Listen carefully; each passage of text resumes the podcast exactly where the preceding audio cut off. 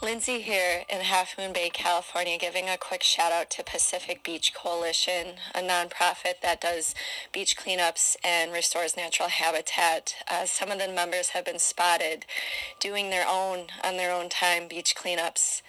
And it's so, it brings tears to my eyes. Um, visitors have really been frequenting our area and they don't see the trash that gets left behind because they leave we actually don't have a trash system in place that can take care of all this trash. So the fact that these people are taking time when they can to just pick up after our human behavior, um, I really appreciate you all.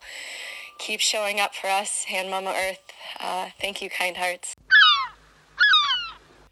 Thank you indeed to Pacific Beach Coalition. I appreciate the work that you guys are doing.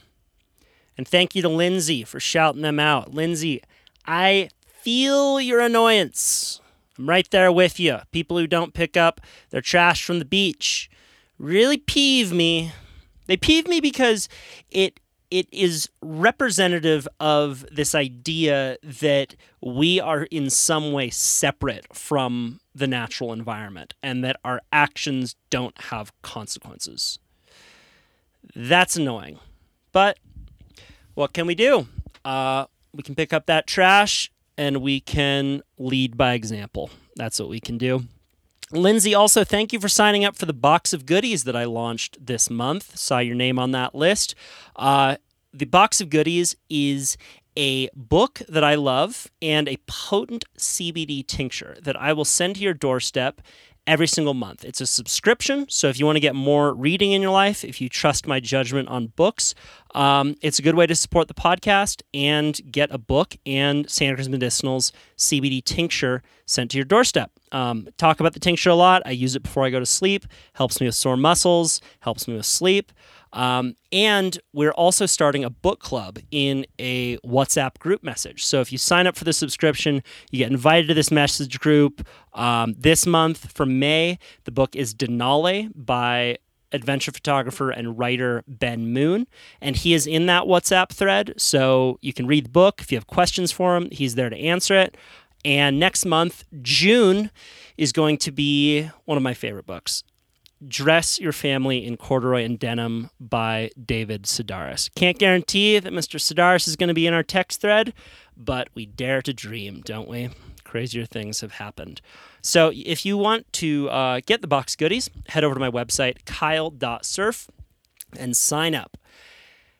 Also, thank you to the Nell Newman Foundation for sponsoring this podcast. The Nell Newman Foundation supports unpopular, bold ideas. They were one of the primary funders of the Motherfucker Awards, the comedy show that Chris Ryan and I put on.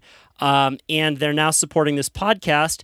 And it's my job to connect you with people that are doing good work. So for the month of May, we are highlighting the Ron Finley Project. Ron Finley, aka the Gangster Gardener, is building urban gardens in food deserts in south central Los Angeles.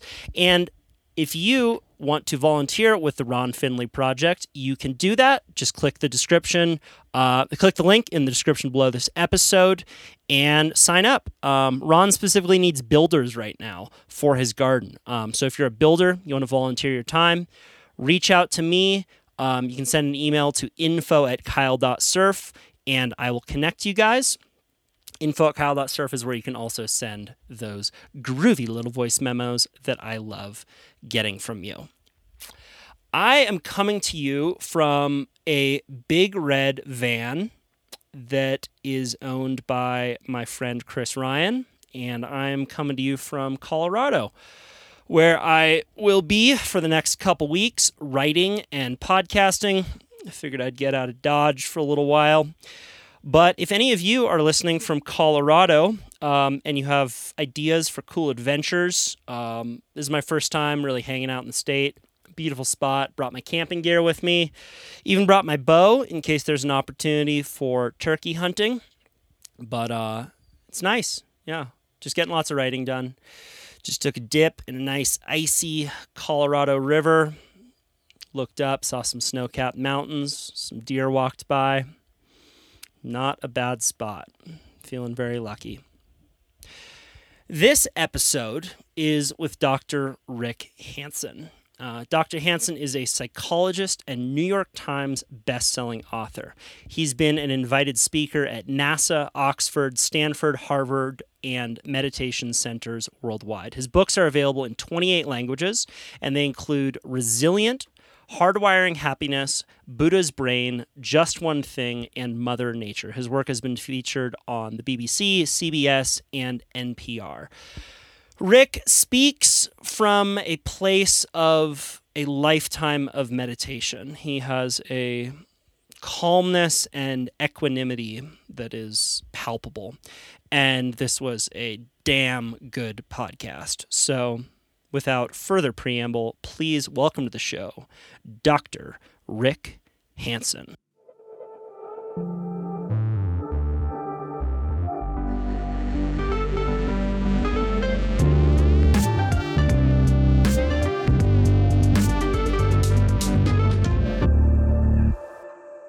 I'm going to press record right All now right, because we're already uh, we're burning good podcast wood. Um, so when did you start uh, rock climbing? I started, uh, I was 21. Uh, I was a really shy, dorky kid who did not feel athletic. I was very young for my grade. My dad, who had been born on a ranch in 1918 and was a real cowboy, he was pretty hardcore. But the idea of throwing a baseball back and forth with his kid was just sort of unfamiliar to him in a way. So that was me going through school. And I actually had this total breakthrough. I was about 11 years old. It was my first Boy Scout camp out, Joshua Tree National Park, which is deeply meaningful and sacred to me. I've spent a lot of time there. I've um, gone on good trips there in more ways than one. And um, excellent just, rock climbing too. Yeah, I just broke out. I scrambled. I, I scrambled away from the other kids and I suddenly found myself on these big boulders moving like a badass, you know, in my 11 year old kind of way. And it totally opened a door for me about who I was and who I could be. And that kind of set me on my way. And then I began climbing pretty seriously uh, as a weekend warrior. Uh, I got uh, complimented one time by a really good climbing guide. He said, Well, you're one of the best I've ever seen off the couch. that was high praise. That's like, a, from, hey, that was really good for you. for me, it was really yeah. good for a middle aged weekend warrior. That was pretty high praise.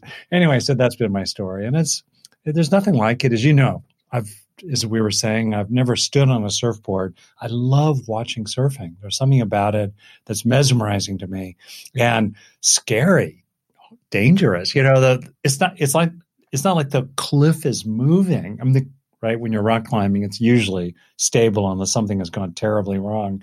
Uh, Surfing so, and and rock climbing though are both culturally very similar hmm. in the way that there's this kind of reverence and respect just for the medium like yeah. uh, in baseball or football or basketball, it's all about the star of the show, who is the person. Hmm. Whereas more often than not, people are looking at that wall face. I've been to oh. Yosemite and stood out hmm. in that meadow and yeah. have seen El Capitan, and you can just watch that thing all day long and the yeah. different shades of sun that come across the face. Um, in some ways looks like a huge wave. And I don't yeah. know many other sports where spectators will just watch the thing without the athlete doing it. You don't have a lot of tennis spectators just looking at the court without anyone playing. That's deeply insightful, Kyle. That's very cool. And there's yeah, it also on. creates a kind of humility. I think that like rock climbing and surfing, there's mm-hmm. this kind of um yeah, just respect for the outdoors and and the hero of the whole shot is the environment. Yeah. That's great and it's bigger than you. I mean, it it's a beast.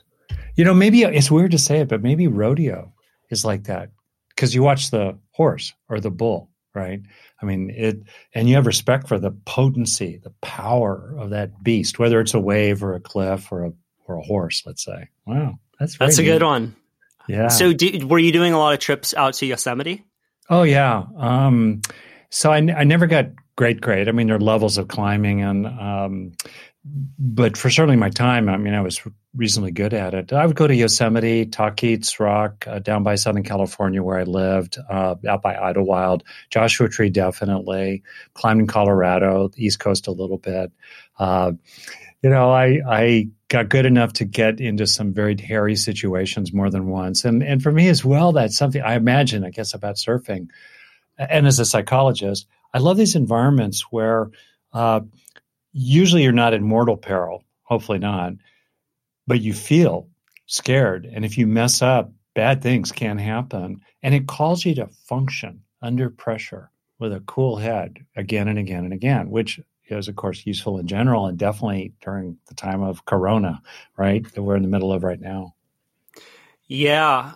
I wanted to ask you about that. Um, and th- those moments where you are pushing yourself beyond your capability um, and i'll talk about it in my experience surfing um, and then you can talk about it with rock climbing and, and i'd just like to hear your insight around what is happening um, on the level of the brain in this in these moments. So, in in big wave surfing, um, one of the more dangerous things that can happen to you is um, getting what's called a two wave hold down, where you fall on a wave and then you get pushed down so deep that you can't come up for air before the next wave lands on top of you.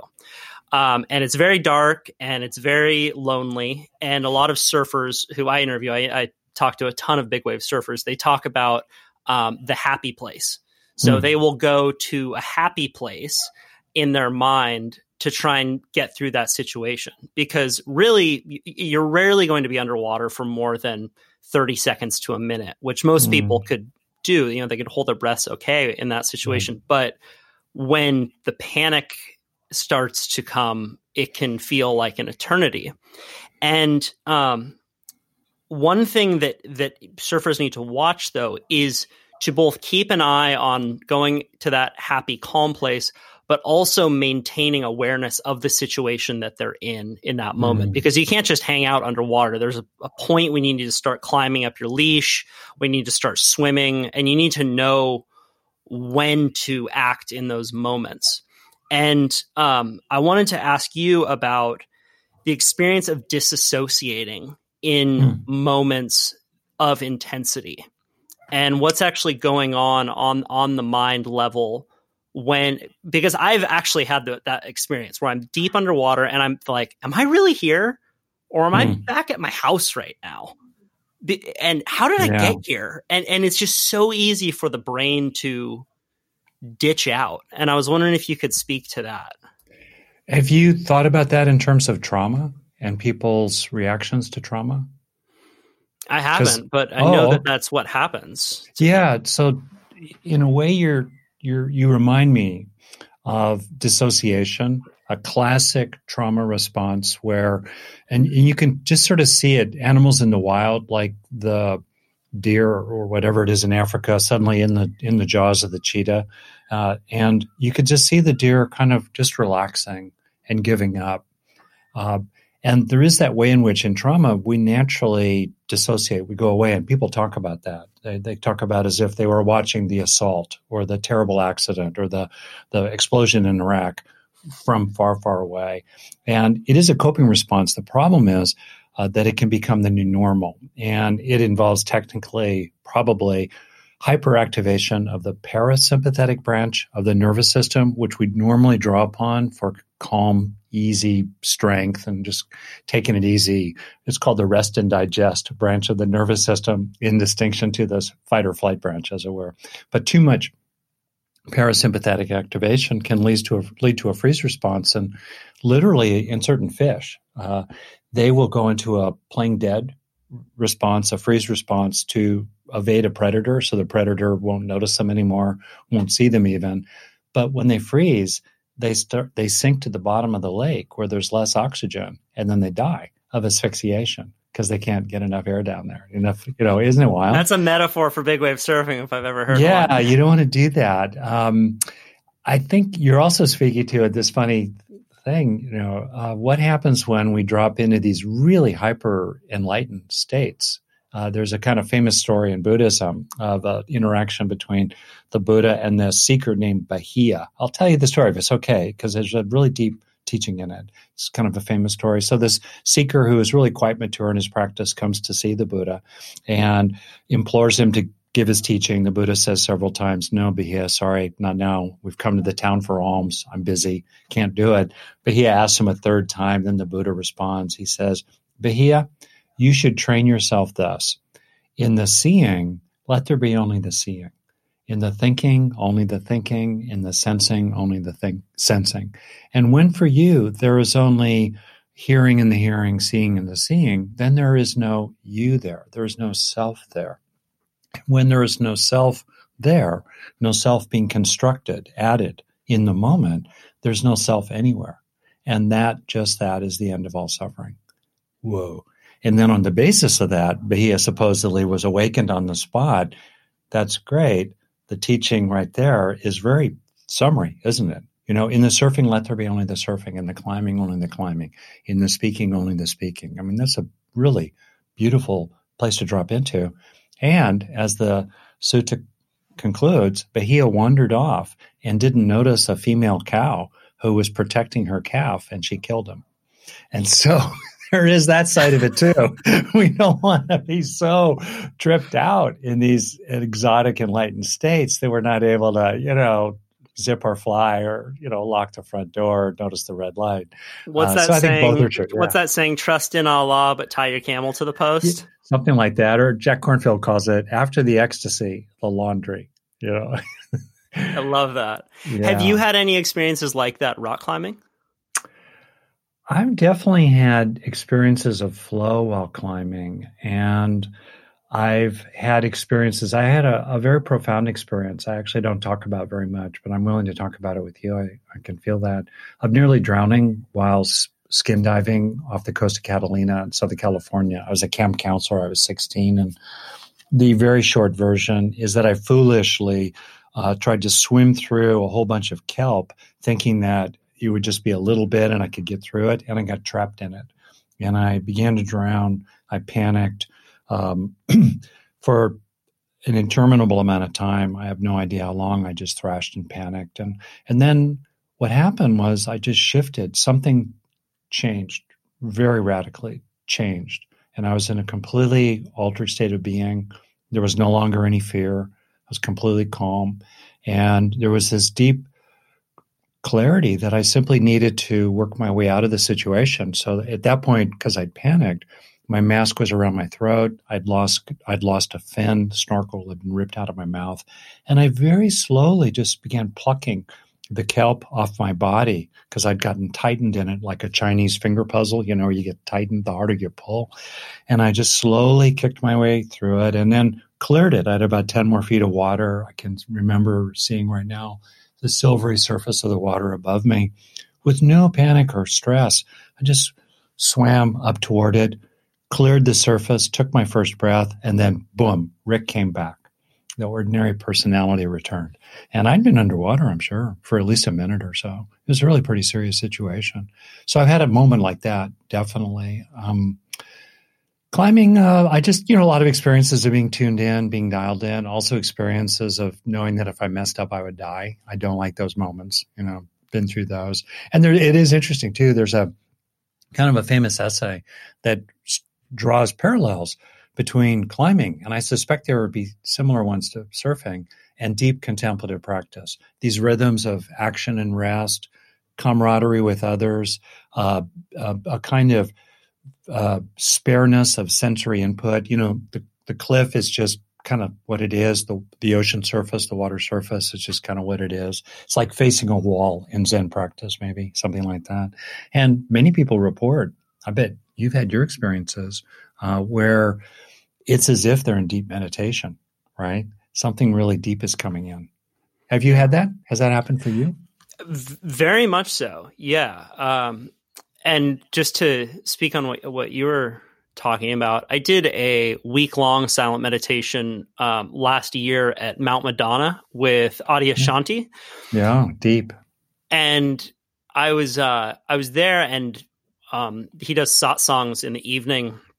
And I had just gotten over this big injury. I was kite surfing. I got thrown across the beach and broke my arm. And it was uh, pretty scary. And I was having a, a, bit of kind of like trauma reaction from it.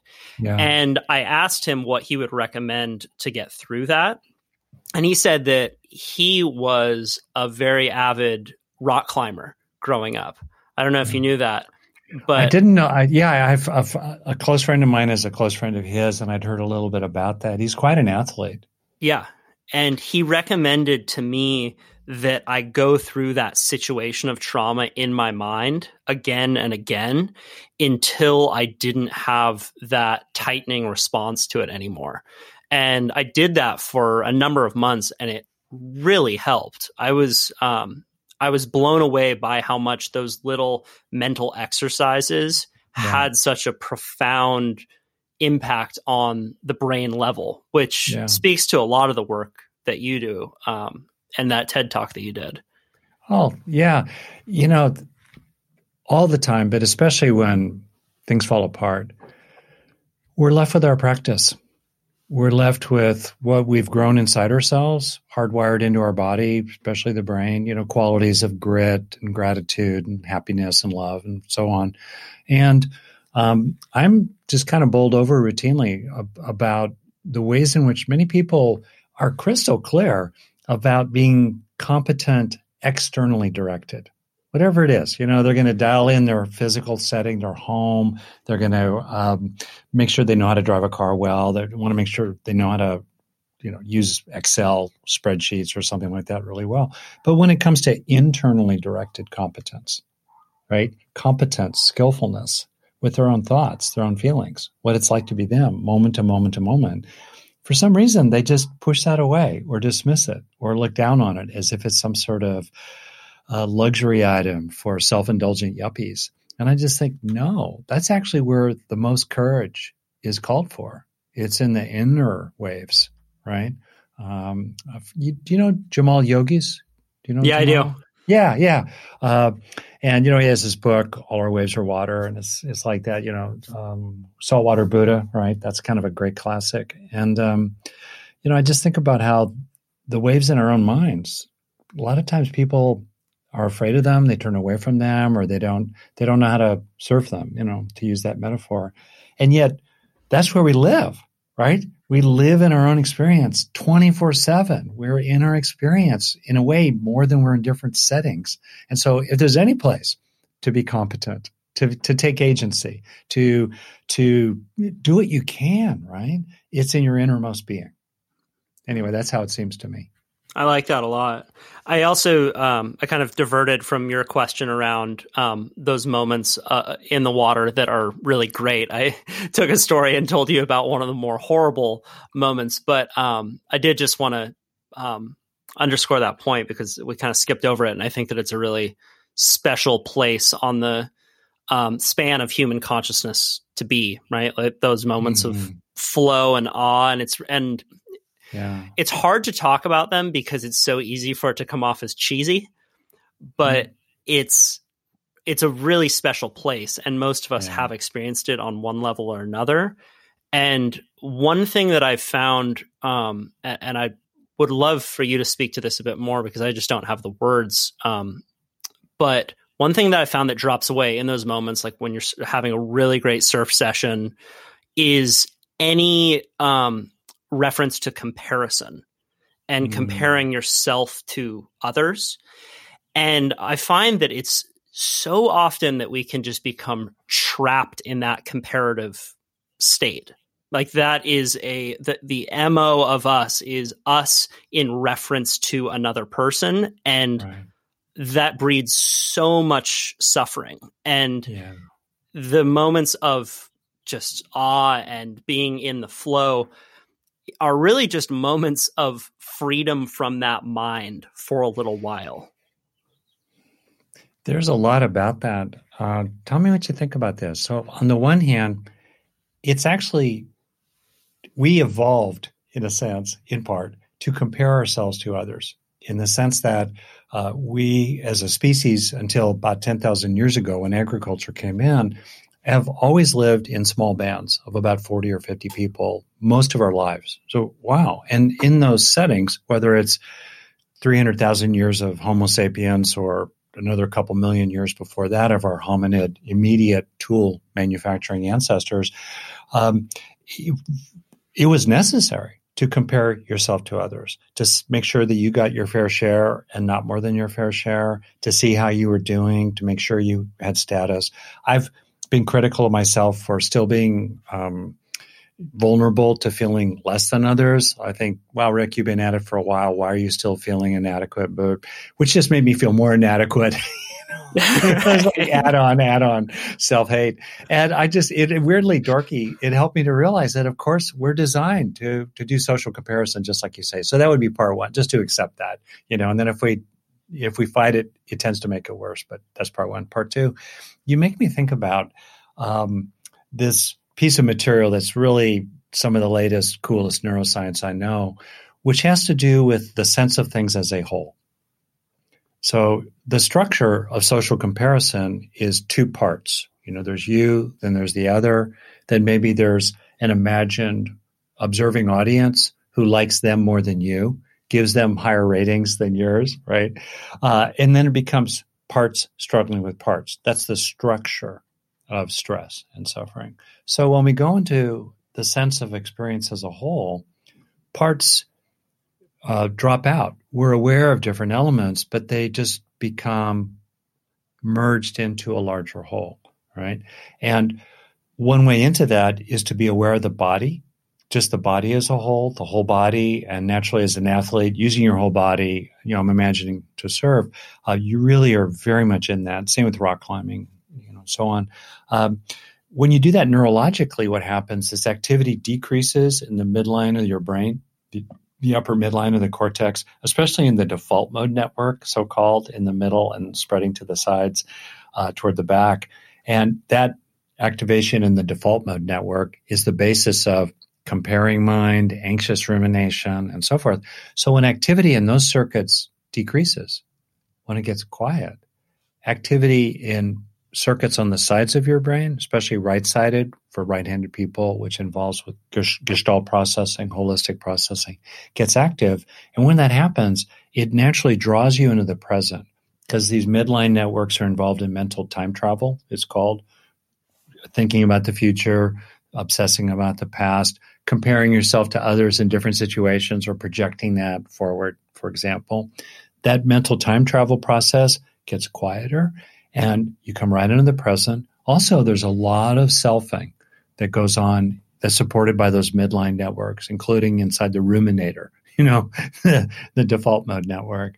And so, like in that Buddhist teaching, you know, the Buddhist teaching to Bahiya, when there's just you, when when there's just the moment in the moment, there's just the present in the present, the experience in the in the experience, then there's much less sense of ego, me, myself, and I, my precious, right? there, that's awesome. And so when you talk about those moments of, let's say, flow, I'm imagining that there's a real sense of yourself as a whole and even a sense of just everything as a whole, which is the basis for awe, to have a sense of the vastness altogether, right? Nothing left out. And one of the reasons why that works, just to finish, I guess, is based on what in the world is going on the on in the brain Meanwhile, and to me, what's great about that is you can train in it.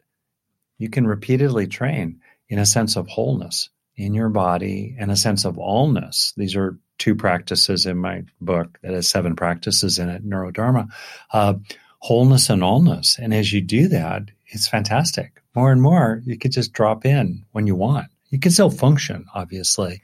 Uh, you could put two steps in front of each other sequentially, but overall, wow, it's it's great to be the whole rather than the part. very much is. And one uh, insight that I've been chewing on quite a bit uh, recently is that is the the ability of to train yourself in these yeah. practices and that by training yourself you can actually experience more of these mental states um, to a degree that is just much more frequent than yeah. if you didn't. Um, to the level of like the comparison I would use is athletics is athletics. Like there are people who train every day in athletics and they're going to be that much stronger than you mm-hmm. if you mm-hmm. don't.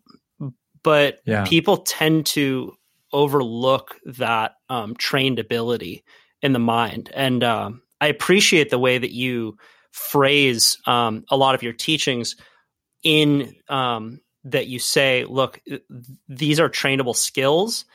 Yeah. And um, these are trainable skills, and here's how to start. So, from the level of of of teaching people how to start training themselves to compare less and be a part mm. of that whole space more. You yeah. mentioned feeling into the body. Can you speak yeah. on that a bit more? Well, sure. And, and I love your focus here uh, on basically practice, right? I, am I'm, I'm in. I'm, I'm I'm totally in because I suffer from all this shit. So I'm like, this is super important, everyone. Let's cool. figure it out. well, suffering's a motivator, man. It's motivated me. Yeah, and sure. and also just I I, I don't want to um, cut you off. I want to let you get into this next part, but I've also for a number of years experienced um, and and and practiced with. Uh, oh, these are all very like experience practice like I've done psychedelics quite a bit yeah. when I when I was younger, and I experienced a lot of these states, but they were so much less. I found them to be so much less durable than yeah. incorporating these practices. And when I yeah. did something like a week long silent meditation, by the end of it, I thought, okay, this is Jedi training. This isn't just getting shot up to the top of the mountain and looking around for four to six hours and then coming back down. This is a, a, a real athletic training that is tends to be a lot less sexy, but is just so much more helpful long term. Hmm. Well, I super appreciate what you're what you're talking about, Kyle. And and one reason I wanted to talk with you is that you have developed mastery. You're in the process of that in a particular area, and I'm really interested in the process of getting better at things not because we're bad as we are, but as we get better at things, uh, we're more able to help other people and we're more able to help ourselves. And the journey itself is worth taking. It's really interesting to develop and cultivate, learn and grow. And I actually had kind of a breakthrough when I was about 15. I was reading Dune at the time, the great sci-fi novel, and it's relevant because the main character was my age, you know, when the book starts, Paul Muad'Dib. And also, um, there's such an emphasis in that book on training, mental training, and also physical combat training. Typically, of course, it would appeal to me as a kid, you know, knife fighting, stuff like that. And I realized that no matter how miserable I'd been or was in the moment, every day in my high school with my family, with the other kids, I could grow a little every day. I could learn a little. I could get less freaked out around girls. I could be less freaked out around my parents. I could, you know, let go of a little crud. I could grow a little every day. And that was incredibly hopeful. That was so hopeful. Um, and it made it clear that if learning broadly is the strength of strengths, because it's the one we tap to grow the rest of our strengths, then learning how to learn was the most important learning of all. And that kind of set me on my way.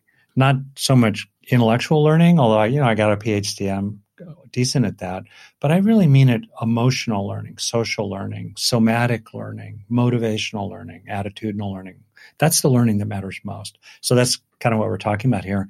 And it reminds me of this quote from Gurdjieff about psychedelics, which I've done a, quite a lot of myself. And um, sometimes it was entertaining, sometimes it was, you know, really uncomfortable, and sometimes it was deeply healing and deeply meaningful. Uh, so he said psychedelics are like a telescope. They can show you what's possible, but then you have to walk there on your own, just like you said, right?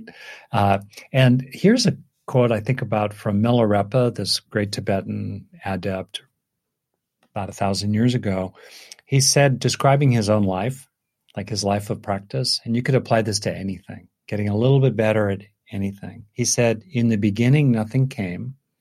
In the middle, nothing stayed. In the end, nothing left.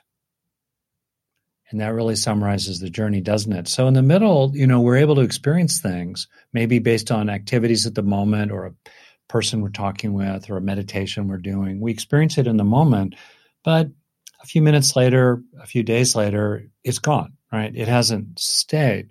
But with practice, again and again. And now we understand with modern neuroscience how that's happening, what's called experience dependent neuroplasticity, uh, which we can help from the inside out ourselves in what's positive neuroplasticity. We can help ourselves steepen our growth curve in any domain, whether it's a physical activity, we want to help ourselves train in more rapidly, let's say, or something interpersonal with another individual. You know, we want to become more skillful with our partner or our kids or with our own mind.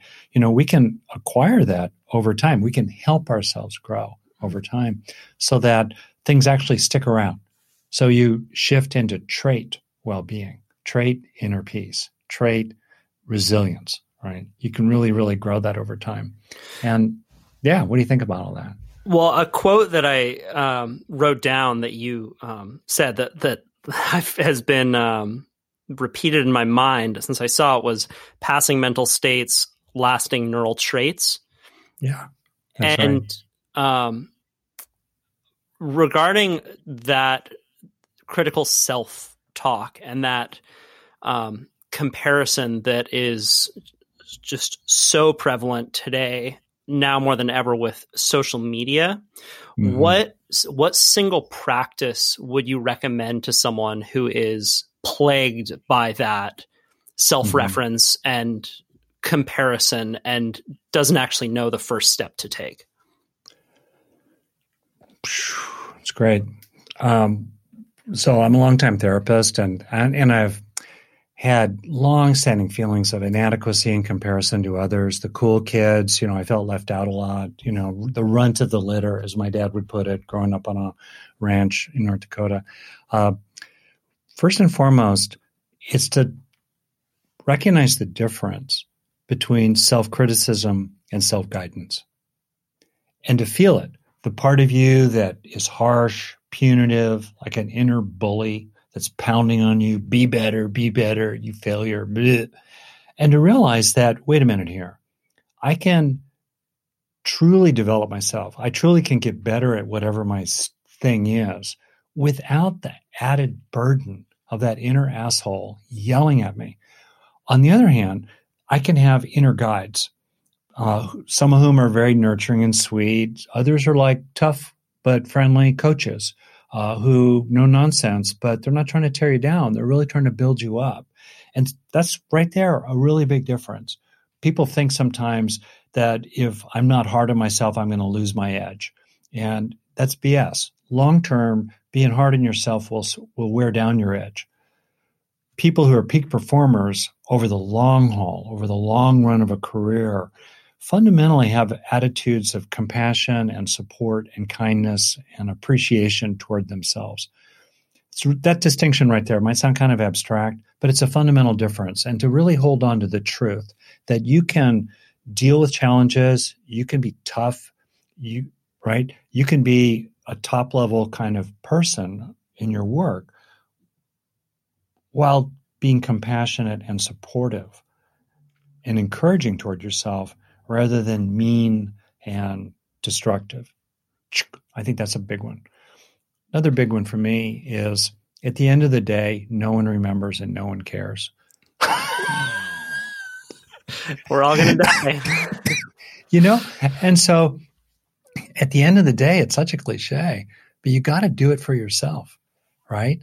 And um, to realize that you just cannot control what the crowd says. On the one hand, think of all the, the great geniuses and artists and whatnot over throughout history who were ignored during their own lifetime. Van Gogh died in poverty, whatever. Think of all the people these days and who shall be nameless, and we look at their fame and we think to ourselves, really? Like, really? That's what you're famous for? Whoa.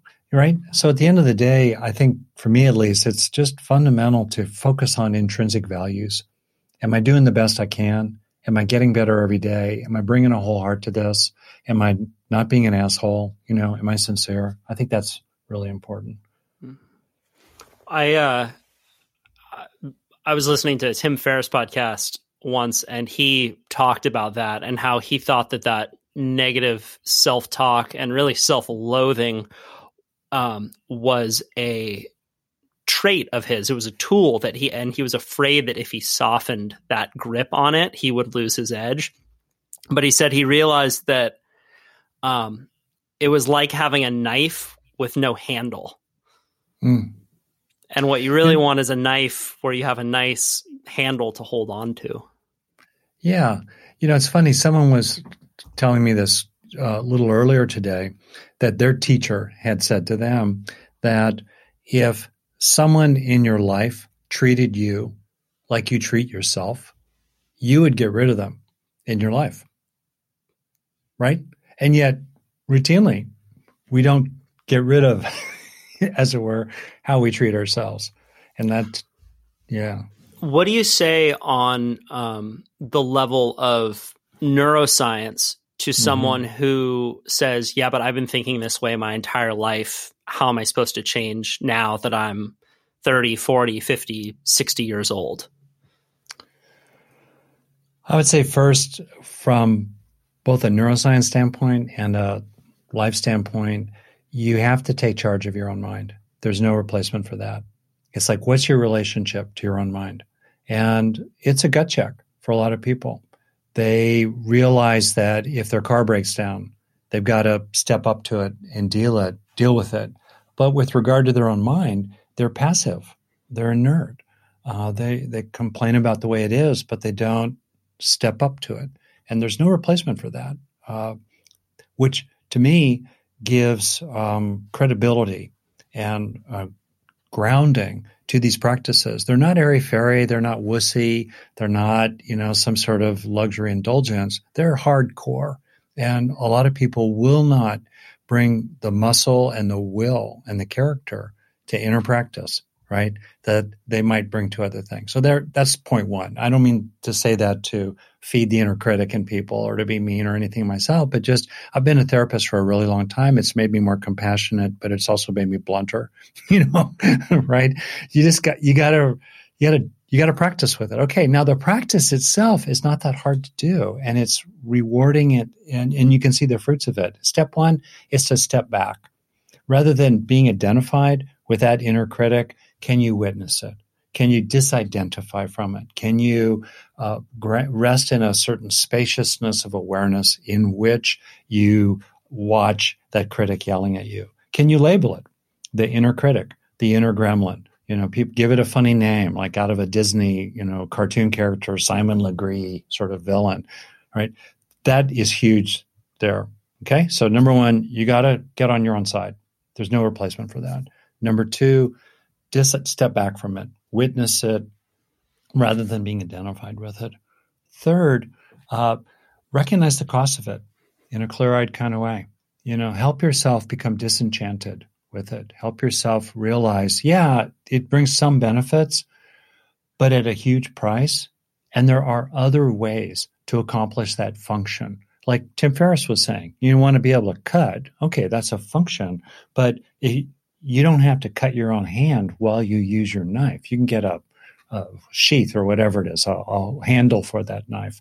Um, so that, and then last, again and again and again, experience and then internalize that other way of being. Experience the state of, let's say, being encouraging with yourself rather than mean and um, demeaning and you know destructive towards yourself and when you have that experience, let's say, of being encouraging, okay, you fell off, you did it wrong, you messed up, or didn't go well. Um, okay, bummer. Whew, pause. All right, what am I going to do now? You know, and then you start to encourage yourself and in a hopeful, positive way.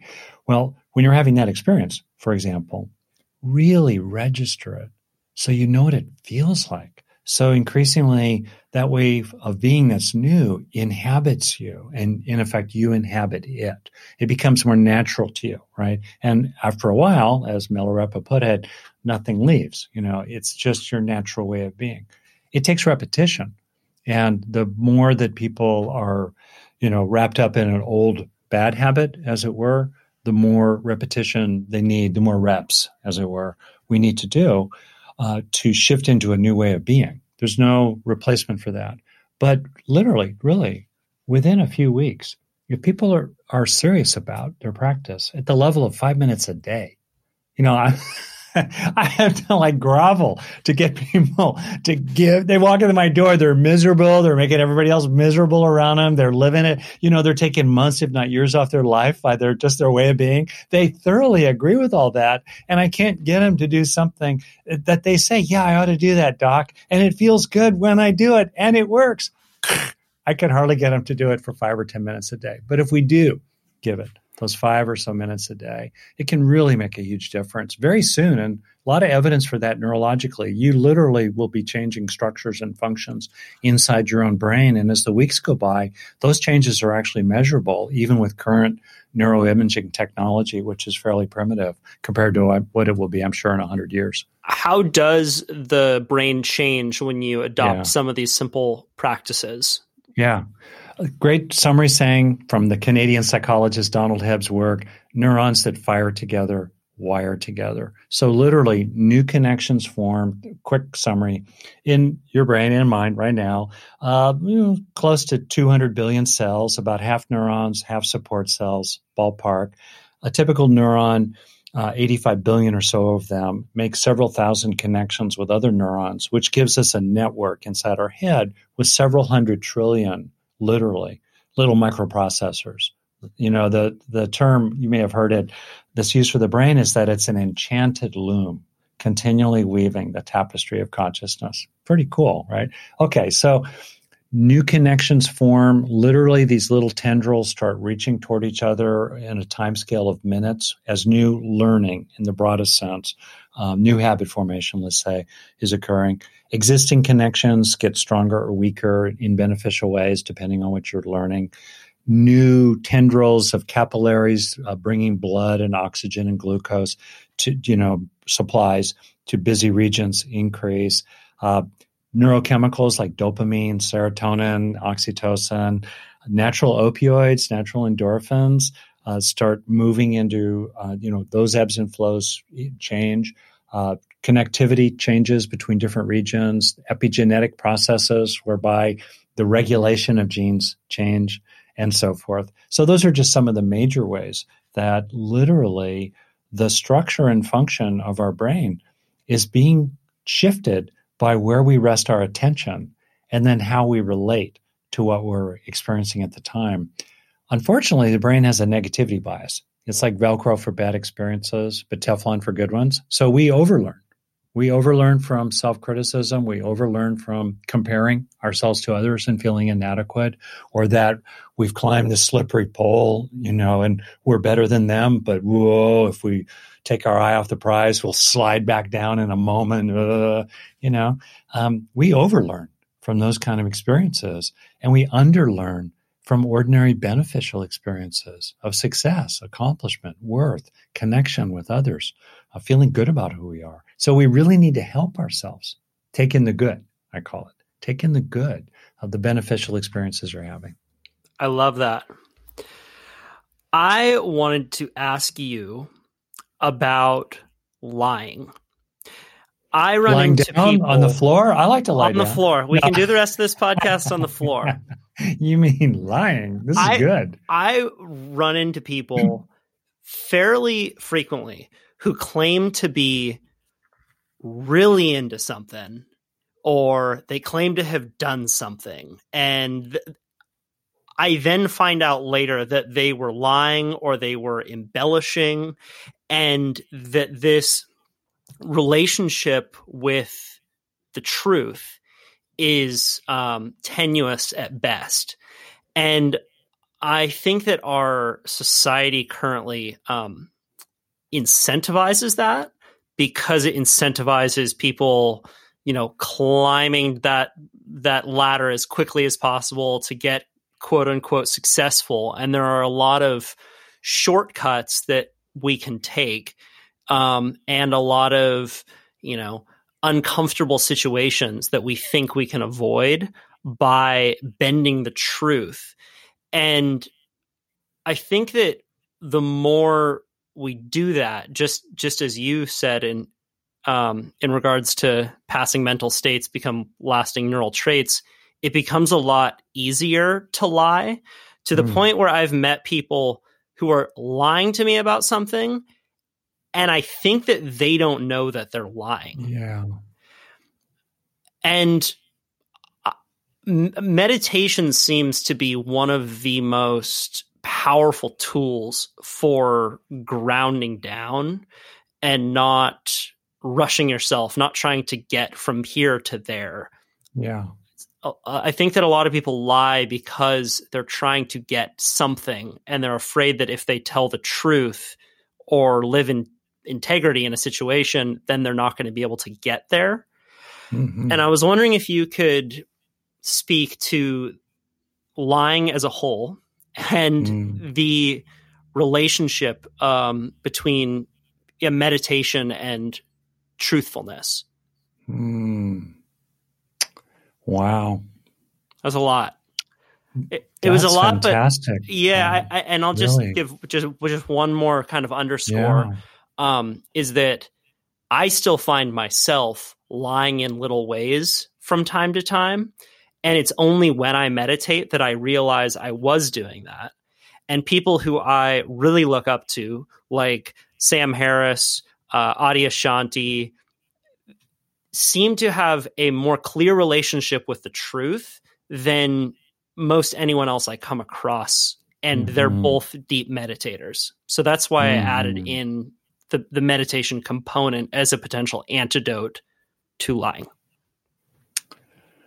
So much about that. Um, the worst person to lie to is yourself, of course, or your mom. And, well, that too. Oh boy, so much about it. Um, you know, I think of the ways in which, in the both science and in the world's wisdom traditions, there's profound respect for truth.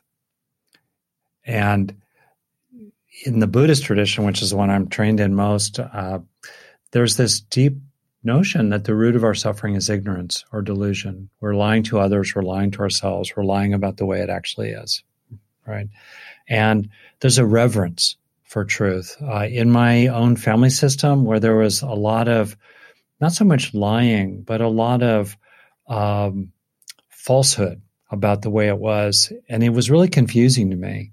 And I found refuge in, I, in the way I put it, is that the most fundamental altar I bow to is reality itself. What is the case, right? And that's one thing I think that um, intense athletics, let's say, uh, particularly when there's danger involved, uh, there's not a lot of danger in playing golf. Let's say, I mean, some other other else's ball might hit you, but it's different from big wave surfing, say, or big wall climbing, and those environments teach a deep respect for the truth. The the wall doesn't care how you feel, right? The hold is what it is, and you can either stand on it or you can't. It, it it's just so I, I I'm really glad you bring this up. It's sacred, and I think one thing that's happened in our culture, especially through social media, is that the truth has become debased.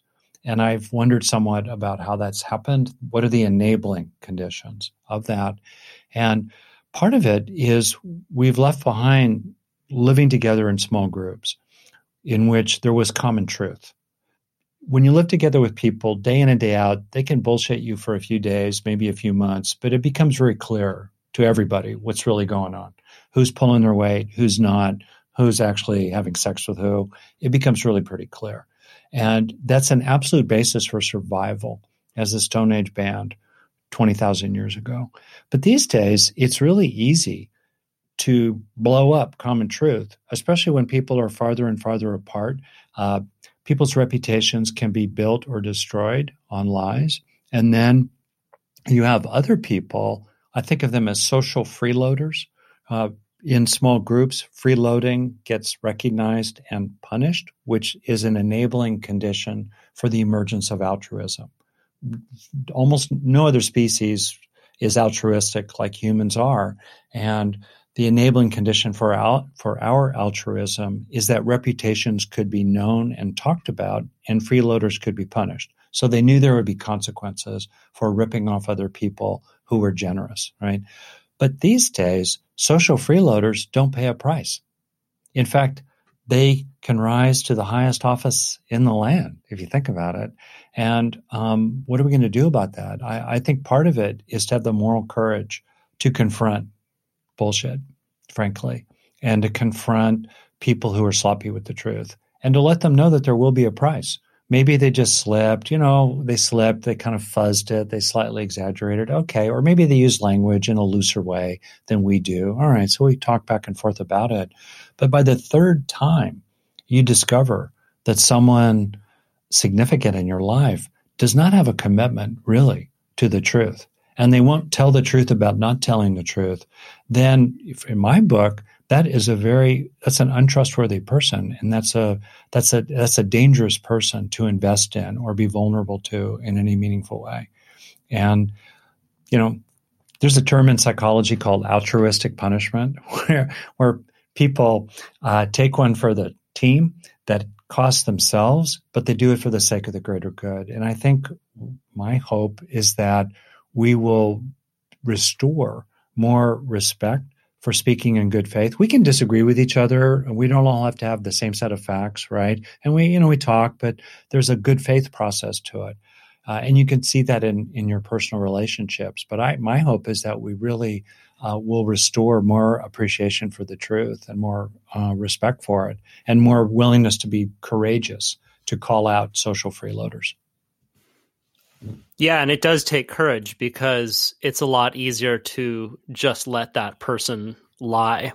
Um, what would you say to someone? What do you think is the moral responsibility for calling liars out? I think sometimes you just recognize that you don't have the horses, you don't have the guns, as it were, in the situation. The fix is in, and the best you can do is protect yourself or those you immediately care about. And sometimes, uh, just for uh, it's like what like uh, it's extremely hard for me to lie, right? I can I've just really trained in right speech and so forth. I don't say everything, but what I do say, I think, is actually the case, right? On the one hand, um, on the other hand, gosh, sometimes if someone has a gun at your head, I don't think we have a duty to that person to tell them the truth about where our money is buried or, you know, who's in the basement right now. And so that part I think is true. On the other hand, it's very powerful to just look at someone who's lying or bullshitting and just look at them.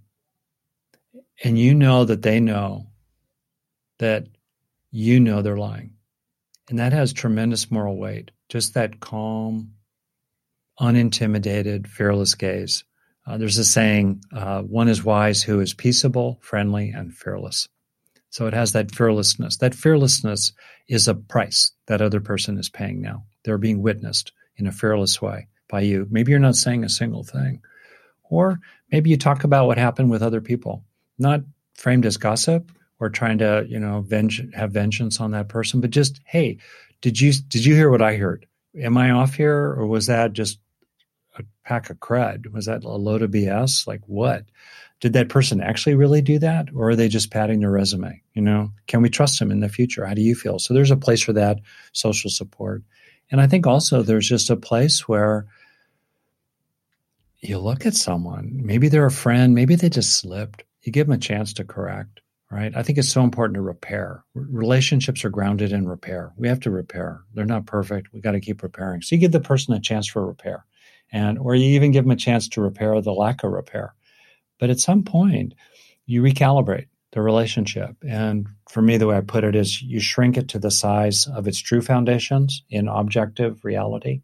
Uh, and uh, so there are people in my life that I'll never do business with again because I don't trust them to do business with me, or I will just not trust to, you know, have a few drinks with them because they go off the deep end. I just won't do that. Or I, I have a good friend, dear fellow. Um, I'm just not going to talk politics with him because he's working with a really different set of quote unquote facts, you know, than I am.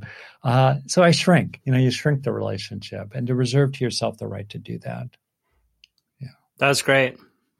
Yeah, I, and I I think that having people who have a solid relationship with the truth is so much more important than agreeing and having a set of friends who maybe are on yeah. different sides of the aisle politically sure. or have different interests. It's all really subsumed by an ethics and a relationship to honesty. Um, yeah. I found that when I was a kid, a lot of my friends were friends because they liked to surf. Mm-hmm. Whereas now I have such a diverse group of friends, and the, yeah. the qualities that I can see as consistent is um, sense of humor and relationship to the truth. That's really well said, and you could feel it around someone. Are they true blue? Like um, my family, my dad's side is uh, in the Midwest, mainly North Dakota, Colorado, and they're true blue, right? True blue, and I would trust him honestly with my life. I know that they would step in and they would hold the rope, right? They would hang in there with it, even if it burnt their hands. They would hang on to it, and that's incredibly deep, isn't it? To feel that in another person. And I think part of that is people who are tested, you know, that true blueness. And when I think about it, I could just see it in you right there, Kyle, and I could, you know, sense it in uh, people I know well. Um, there, I, I, think of it as people I know in the military and in law enforcement who've been tested. Right, there's some kind of core of steel inside them because they've been tested, and you can count on them. You you like push against them, and there's a there there a lot of people who have made it through drug addictions as well have that. Yeah, wonderful. Absolutely right. I have a, a friend who had to get sober and um, I've talked to him about that process and, and I actually went to an AA meeting with him and to see the humility in that room and people talk about how they have just been brought to their knees and they've hit rock bottom. Um, I think allows a kind of honesty to come forward the same way that living poor for six months can make you less afraid of being poor. If mm-hmm. you take mm-hmm. six months and you just live in a tent and you only eat yeah. rice and beans and you think, okay, this is what would happen if I lost everything, it can make you less afraid of that repercussion if you've experienced it. That's totally right. Um, you know, in a way, we're talking about the courage to be vulnerable, right? The the willingness to sort of be open to whatever happens, and the question then becomes, what enables a person to have that kind of courage? Right. So let's let's talk about that because it, let's yeah. say that you are holding a lie, or you have found that you've developed a relationship with the truth that is less than 100%. And I'll just I'll just talk about it personally, like things that I have done I and then I realize like ah, I kind of embellished that story a little bit or I downplayed that experience in a way that just kind of feels icky but then it feels really scary to to like out myself or to like reorient to that relationship with the truth. It just seems a lot easier to kind of push that experience under the rug and keep moving forward. Um, what would you say to to someone who's in that position? Um, the most helpful way to kind of um, reorient and turn a relationship with truth into a mental trait. Hmm. Wow. Really, really deep thing. What we're talking about, in a way, you thought is, you were just um, talking to a surfer. I came at you sideways. no, no, I, I was psyched about this. Really. So, I, you know, it's funny. So I, I'll do conversations like this, and I've got my talking points lined up sometimes, and it's cool. They're they're genuine, useful things to say. You're asking about things. You're raising things. We are talking about things that I don't have any kind of prepared talking points for, for better or worse. So, A, the depth of what we're talking about to me is one way as an indicator is to appreciate that of of his path of practice, right? A path leading to the ultimate of awakening, hopefully. Uh, the Buddha laid out eight elements to it, so that's a short list. What's the what are the eight? Right? What would be your eight if, as it were, if you were a teacher trying to tell people how to become enlightened, but along the way, live a good, happy, meaningful, contributing life. And he allocated one of the eight to wise speech. Right. And speech is wise that is well intended, beneficial, true, timely, and not harsh. And if possible, welcomed by the other person, but it's not a necessary condition. And so this is really central. For me, I will ha- I'll have times honestly where I rewound what happened and I'll wince when I think about the way I slipped on a word or I uh, frankly went for it's called a narcissistic supply. I went for a little bit of a, you know a cheap laugh line with people or a little bit of you know making myself look good, a little bit of preening. And nothing like a good re- hum- humble brag, we call it. well, that might be one of them. Yeah, right. like oh, I'm so busy these days, right? Yeah. Like we were talking about.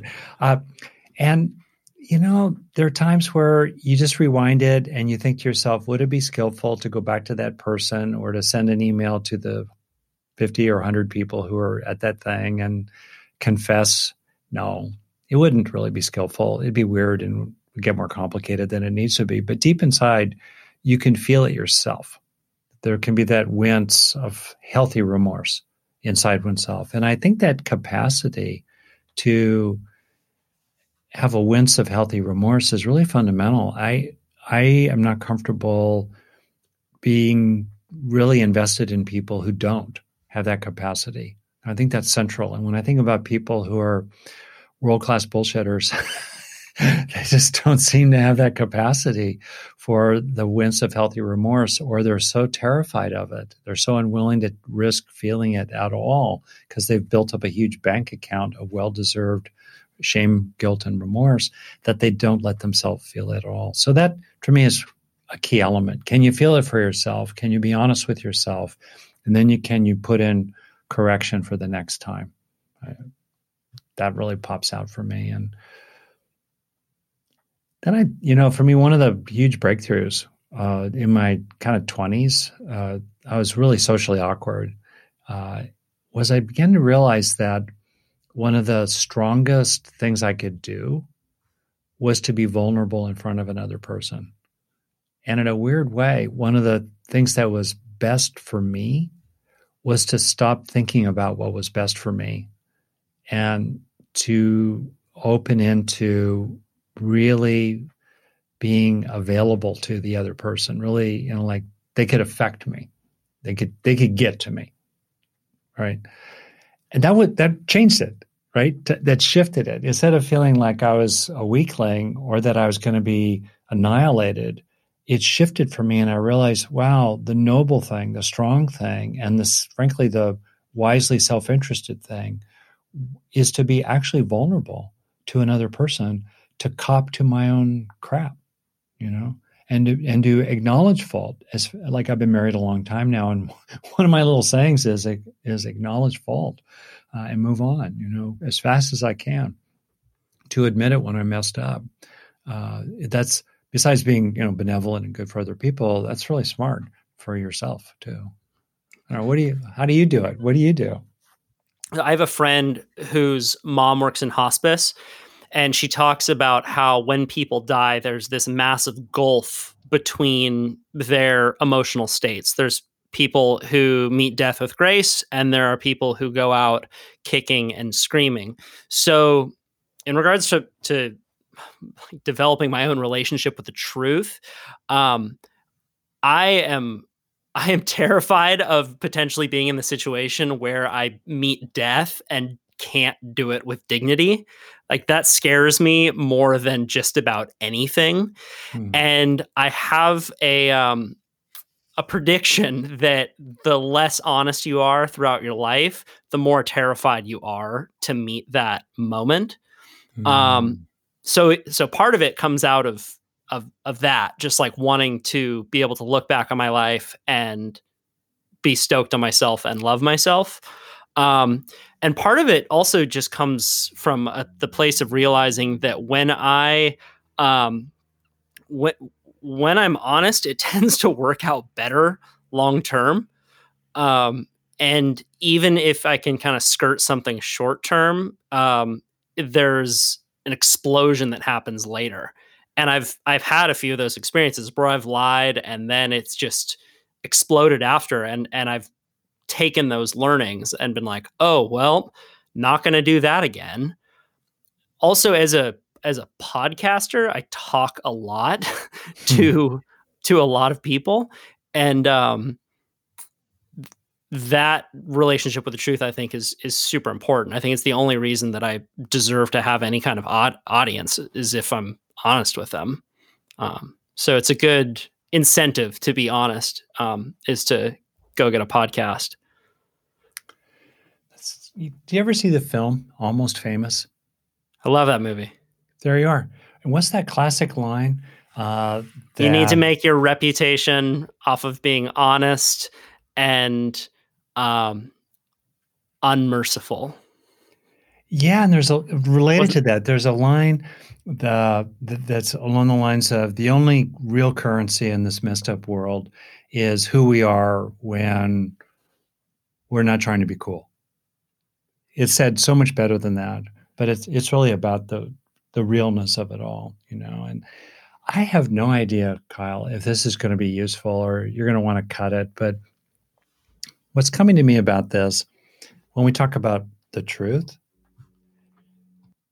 is you could say surface truth, deep truth, or um, the way I, a metaphor that's really central for me a lot in my own practice and, and writing these days is eddies in the stream, waves, as it were. So the waves, I'll, I'll use, I'll frame it that way. So there are the waves, and there is the ocean the waves are moving through right? So for ourselves, we have the waves of experiences, waves of thoughts, waves of words, language, and details of whether the words we're using map really, really closely to what's actually the case of our own experience or the facts out in the world or whether they don't. Or and meanwhile, there's always the ocean.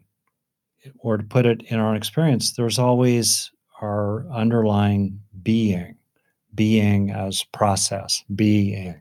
Okay. And I think part of this here is gets at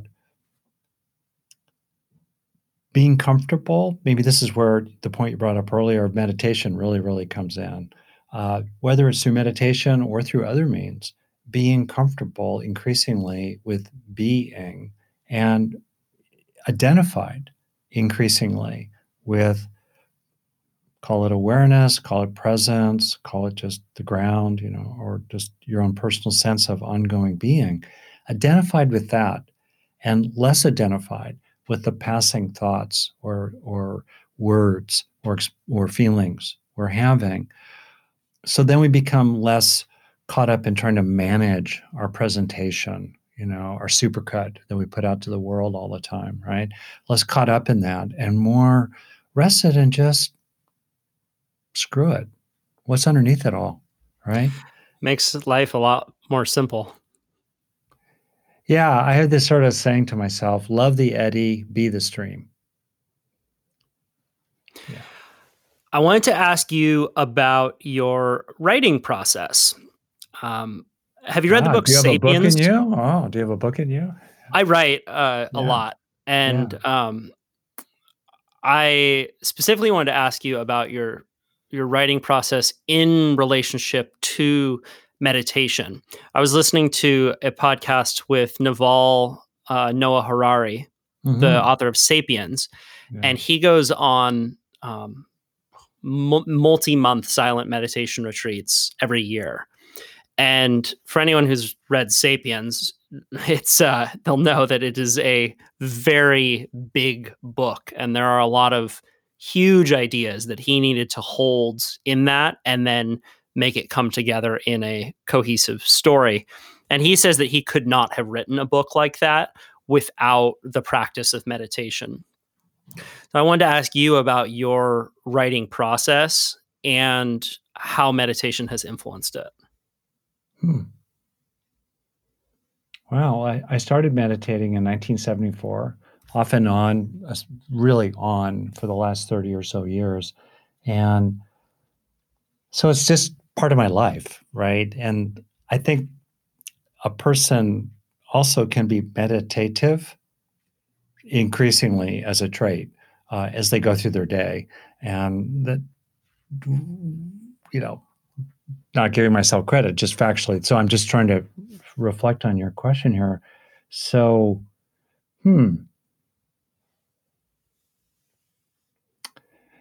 I think in writing, I don't know how it is for you. There's this process where it's like we go into the words, kind of into the craft of how do you string words together and sentences and all that. And then we step back, kind of, and for me at least, getting in touch with the body and there, whether something has the ring of truth or whether there, and, and also for me, writing is very much about uh, a kind of conversation with another person. There's an imagined other. Uh, and I, there, and, um, and I want to be useful for that imagined other.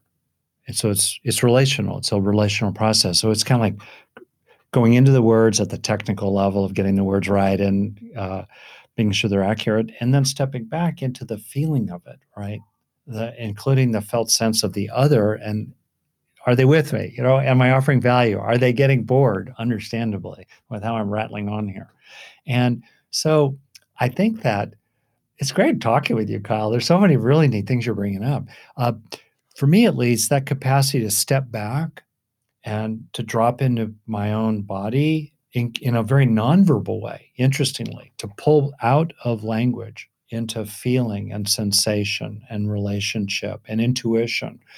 Th- that capacity to rest in that and to sort of be open to what could bubble up, you know, from the depths, especially given what I write about, right? What could bubble up as a wisdom coming up and through, not my own. Uh, that has definitely been furthered by meditation. Absolutely true. I think meditation has also helped me. And I think Anne Lamott has a line. She's a you know very successful, excellent writer. She says any good writer has to be willing to kill their little babies that willingness to be detached from, oh, it was such a good sentence, or oh, it makes me sound so smart, you know. yeah, and I think the meditation definitely has helped me in that regard too. How about I how had that you? experience. You, yeah. The, yeah. I had that experience this morning. I write um, often for uh, a few different magazines, and um, one tertiary benefit of having this podcast is that I get to sit down with a lot of great authors and then cajole them into reading my work, um, which is just the best. And um, this morning, I uh, was going through a final round of edits from a writer who's super accomplished named Steve Hawk, who uh, was the editor of Surfing Magazine for a number of years. And he's nice enough to read my work, and there was a whole paragraph that I had in there. Um, it was a story about um, going on my first turkey hunt in Santa Cruz, which happened recently. And he, he wrote a comment in here and and in the, one of the paragraphs and just said, Kyle, it's good writing in this paragraph, but it has nothing to do with the story. just like, damn it. And, I, and then I, I replied and I said, yeah, I really just liked that one sentence and wanted to keep it in. But I, it, it was just for me wanting everyone to know how clever I am. And it really did have nothing to do with the story. You're right. it is true. Yeah. Um, the, you know, Hemingway's line, I think, is something like write drunk, edit sober. Yeah. I think, do you, yeah. do you, um, write uh I, I I liked what you said about being you know so close to the words at a certain point and then having the practice of stepping away and being yeah. able to see it as a whole thing and and feel it in your body you know how does that sentence feel not not just what do the words look like um, how can you rem- remain um, unattached to it in a certain way and and have that awareness to let go of um, certain parts of your writing. Um, I was wondering if you if you could just speak to your your process going through a, a, piece. Will you sit down all day for many days on end until it's done and then fire it off? Will you write in the morning and then come back to it a few days later where you can see it from a different perspective? What are the um, practices that you've developed um, that you found to be most helpful? I think it will. So it depends on what I'm trying to write. So if, if it's a book, then you're pulling together 50, 60,000 plus words and you're trying to make it coherent. On the other hand, maybe uh, you're trying to write like a 600 word blog, say, and it's a different form. So that feeds into it. A lot, um, there will be something I want to say, or there'll be something I'm I'm really mull, really mulling, like what to what to say about this or what to do about that, and intuitively different responses will arise when I'm exercising or just hanging out. Uh, I, I just reflect on it. I think a little bit like the little I know of musicians who, you know, they can hear the song and they're playing with it, they're noodling away at it. Uh, you know, our son recently said, It's the sound of dad not listening. you know, like the sound of me not listening. In a way, they could tell when I'm just sort of internally preoccupied uh, with something I'm working on. So there's, I guess, that part of it. In the writing of it, uh, I'll sit down and uh, sometimes it will be astonishing how much time it takes to come up with a paragraph. It, it'll be deep, mind blowing. Other times it'll be very fluent. You know, a lot of stuff will flow. Uh, I'm a, I'm someone who likes to edit his work, uh, and I believe in the craft of editing. And it's the fifth draft that really sings. You clear away the dead wood. You know, the line from Elmore Leonard uh, that he was asked once, "How did you become so successful uh, as a fiction writer?" He said, "I eliminate all the words that people skim over," and that really characterizes his work. There's a certain and and I try to write in that way as well to just clear away, clear away, clear away, and and and get right to it. Uh, I guess that's very much my process. So I I like to edit. I, I love that phase. You know, I'm I'm notorious with my publishers. I say no. I, I really we have to build into the contract this cycle where you send me what looks like the book, which will force me to see it with fresh eyes beginner's mind, you know, Zen mind, beginner's mind with fresh eyes. And then uh, I'll hand edit it on the actual page.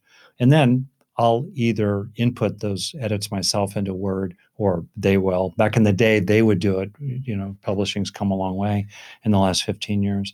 So I guess that's my process a fair amount. Um, I like the craft of editing uh, and really deep down, for me, there's no replacement for keeping the reader in your heart. They're with you. You got to bring them along with you. They're real people. What do they need to know right now? What question would naturally arise in their mind?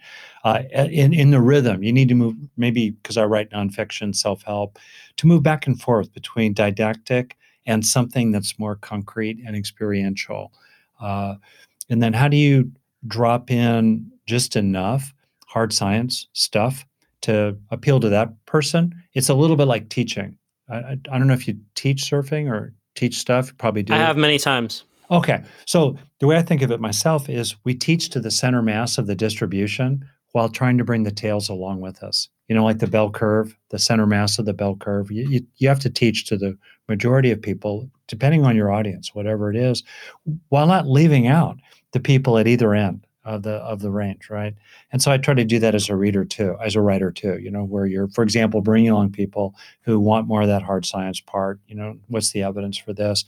But not so much that it becomes not useful. Um, yeah, and last thing I'll just say about it is that it, ultimately the one reader you really need to write for is yourself.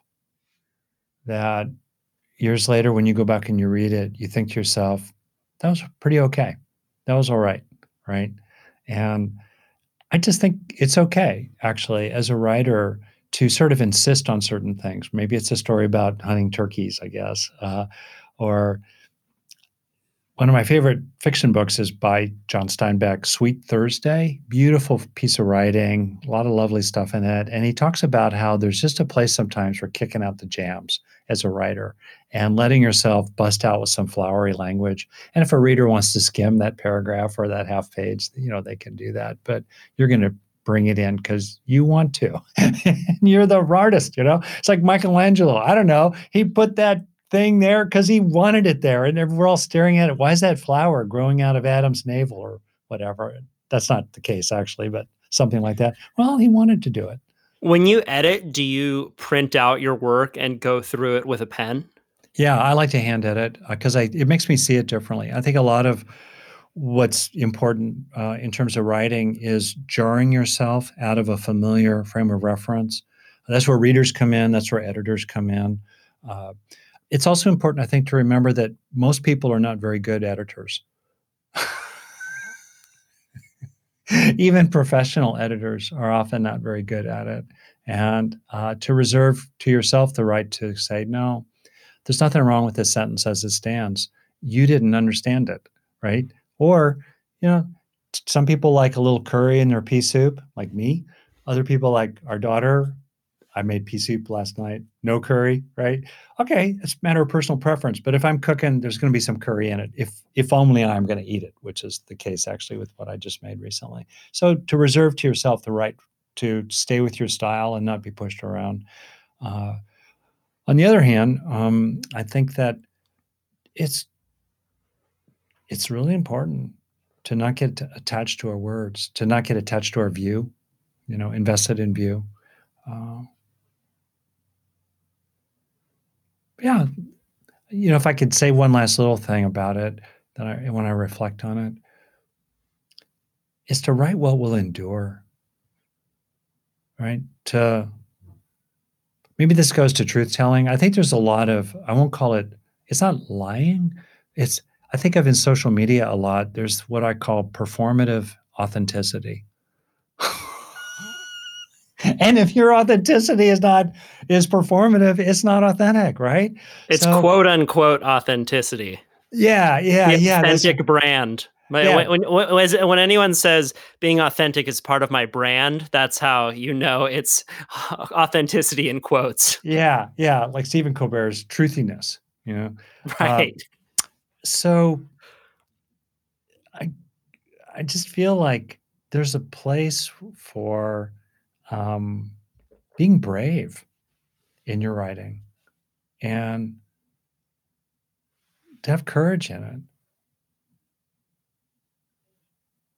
It's a special to, medium. To it's such a special it. medium. Yeah, to, to, and to to be able to say exactly what you mean is yeah. such a beautiful and rare moment but there's there's really no better feeling in the world and um, yeah in, in, regards to your comment on editors and no one's going to care about your your work as much as you do.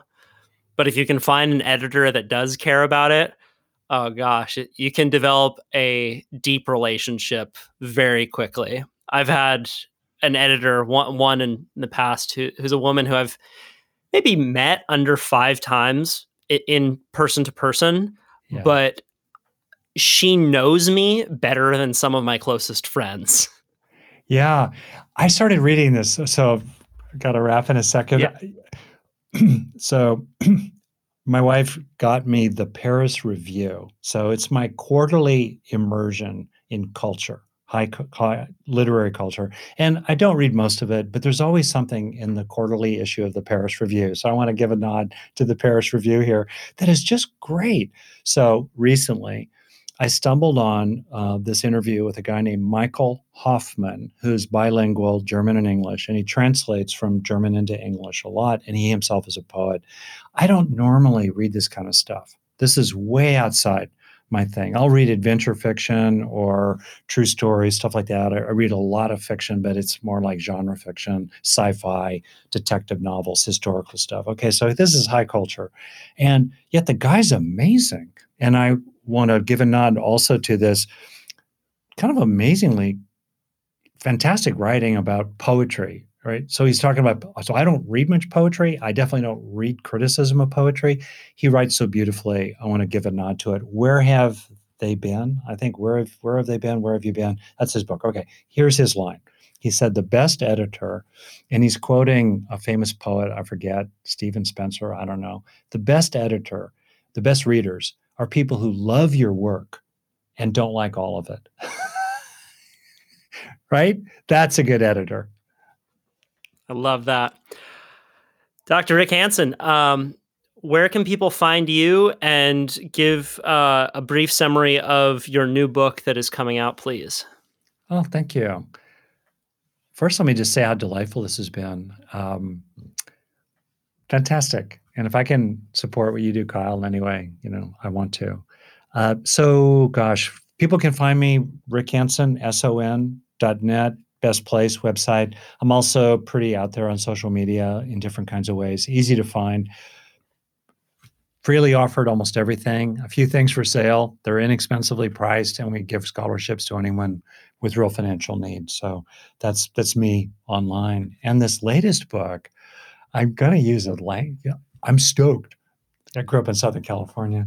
Uh, it's called Neurodharma, New Science, Ancient Wisdom, and Seven Practices of the Highest Happiness, which really summarizes what it's about.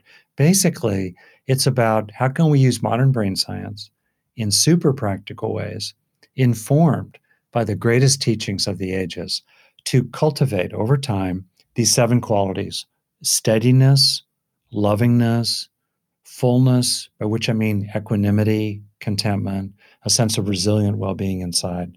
Those are the first three steadiness, lovingness, and fullness. And then the next three wholeness, nowness, and allness, by which I mean kind of poetically. I let myself be more lyrical in my writing, more poetic uh, in this uh, latest book.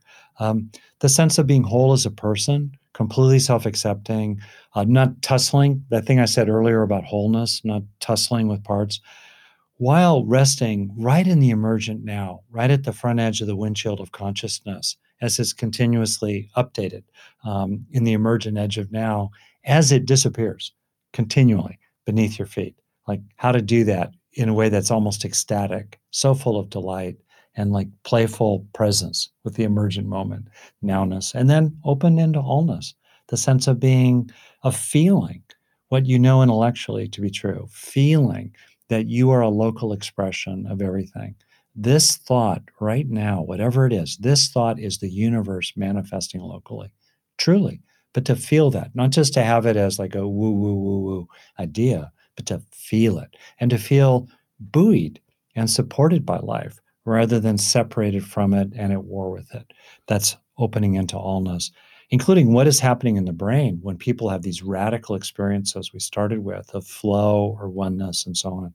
And then last, finding timelessness, exploring what is unconditioned, uh, through which conditioned experiences flow, what might well transcend ordinary Big Bang reality, the ordinary Big Bang universe, finding timelessness. That sense of eternity, spaciousness, stillness, vastness, the absolute.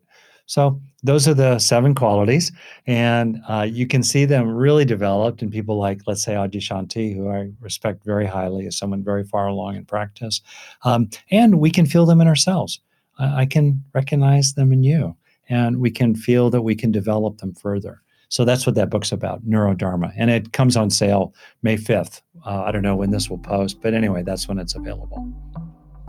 Thank you so much for your time. I really enjoyed this conversation. I did too. Thank you. That's it, everyone. I'm going to play out the song called Drip by the Getaway Dogs, and I will link to their band page in the show notes below. If you're a musician and you want your music played at the end of this podcast, you can email it to info at kyle.surf, and I will link to your band page in the show notes below. Maybe some direct some new people your way. The Getaway Dogs are a great band, and uh, I really dig their music. Also, you can send a voice memo to info at kyle.surf. That's the email. Just record 30 seconds to a minute of audio on your phone. You know, let people know who you are, where you're listening from, some details about your surroundings. Don't overthink it. And uh, you can just use the voice memos app on your phone and email it to info at kyle.surf. Another option is to just send me an Instagram message. There's a little voice memos app directly in Instagram. Um, and I'd love to play it at the beginning of this show. We have the box of goodies slash book club up and running. Uh, Denali by Ben Moon was the May book. You can still order that if you order before June 1st. Um, another thing that you get with the box of goodies is. Um, in addition to some potent Santa Cruz Medicinals CBD, is if you'd like, you will get invited to a, um, a, a, WhatsApp group message where people in the book club talk about the, the book. I'm there, uh, Ben Moon is there. You get to ask the author questions, and it's pretty cool. Um, you know, little way that we can all be talking about the book, even when we're not uh, able to connect in person. So head over to kyle.surf and sign up for the box of goodies. Thank you again to Santa Cruz Medicinals. Thank you to the Nell Newman Foundation. Hope that you are all having a wonderful day. Get out in the ocean. If you're not near an ocean, get in a lake, a river, bathtub, whatever you can. And I will see you all next week.